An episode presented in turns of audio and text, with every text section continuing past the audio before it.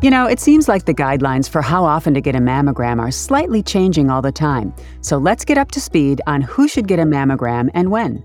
I'm Deborah Howell, and today we'll talk with an expert in the field about what to expect at your next mammogram and how to prepare for it.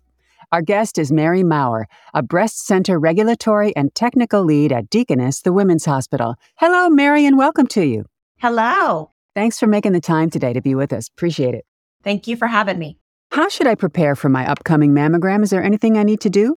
The best way to prepare and have a good experience with your mammogram would be try to go to the same facility each time so that mm-hmm. your mammograms can be easily compared to year after year. If you would happen to have had your mammograms at another facility, have them sent prior to your appointment and try to get those records to bring you so that you can get them compared to easily. Sure, you got to have a baseline, right? Yes and discuss any recent changes or problems with your breast to your healthcare provider before scheduling your MAM. That way, if you would have any symptoms, it would not be considered a screening MAM. Okay. And I love that you say ma'am because it makes it sound a little bit friendlier. All right. So now I'm at my appointment. What should I tell the technologist?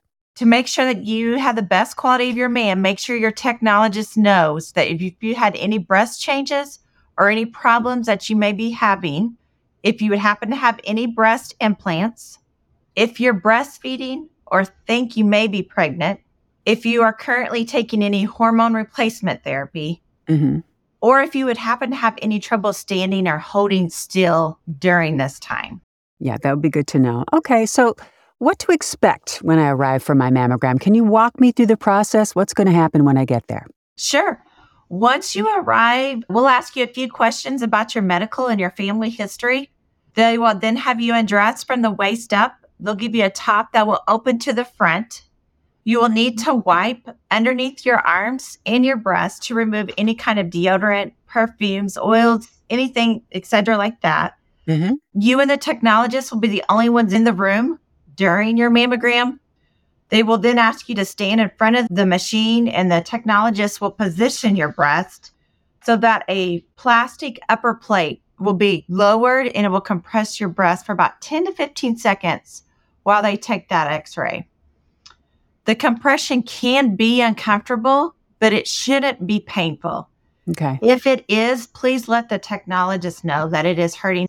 They can adjust the compression is very important though, because it does allow the breast tissue to spread out evenly. Mm-hmm. So it, we can get that clear view of the breast and also reduces the amount of radiation that would be needed. Oh, that's good to know. I didn't know that. That's crucial.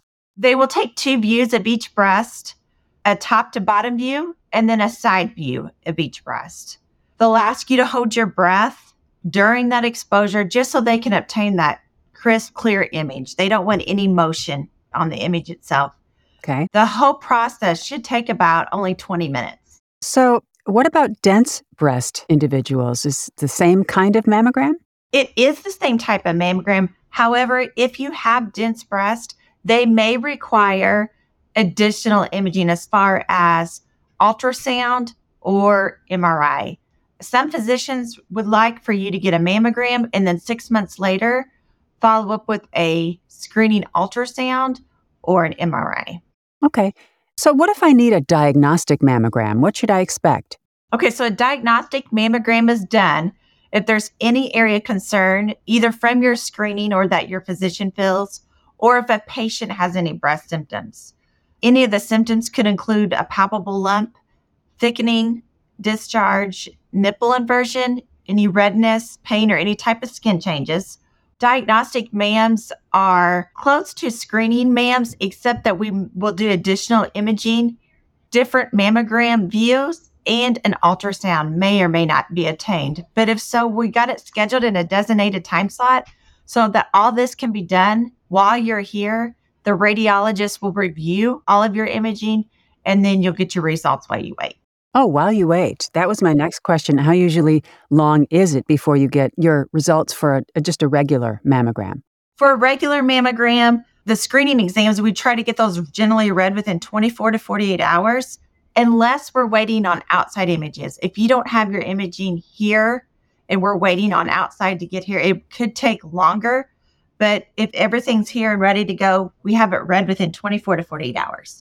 Okay, and just to be clear, what exactly do you mean by outside images? So if your previous imaging was done at a different facility, we will need to get those images here to get those compared to your current imaging. Got it. Now, after the exam, is there anything I need to do? Nope, the radiologist will compare and read your images. The results will then be posted to your MyChart and they will also be sent to your healthcare provider. If it would require any additional imaging, we'll get a phone call and the patient will get scheduled correctly for what they would need, whether that be more mammogram images and or an ultrasound. And who's a good candidate for a mammogram? Who should go and how often? Patients should start at the age of 40 with their screening mams and schedule them yearly after that. Okay. Let's talk a little bit about risk factors, Mary. Can you help us out with that? Sure. Age would be the top one. As you get older, your risk will increase. If you've had any genetic mutations, your reproductive history, starting your menstrual cycle before 12, or starting menopause after 55 does affect that. Okay. If you do have dense breast, that is also a risk factor. Any personal history or a family history of breast or ovarian cancer. And if you've had any previous treatment using radiation therapy to your chest or breast before the age of 30 can also increase that risk. And you told us at the beginning that when you get there, they're going to ask you a few questions. Are those the kind of questions they're going to ask you?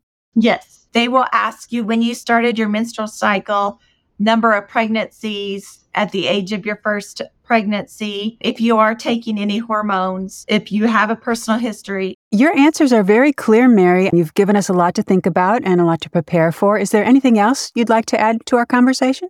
I just want to throw in a quick reminder that October is Breast Cancer Awareness Month. So do try to remember to do your monthly breast self exams at the same time each month.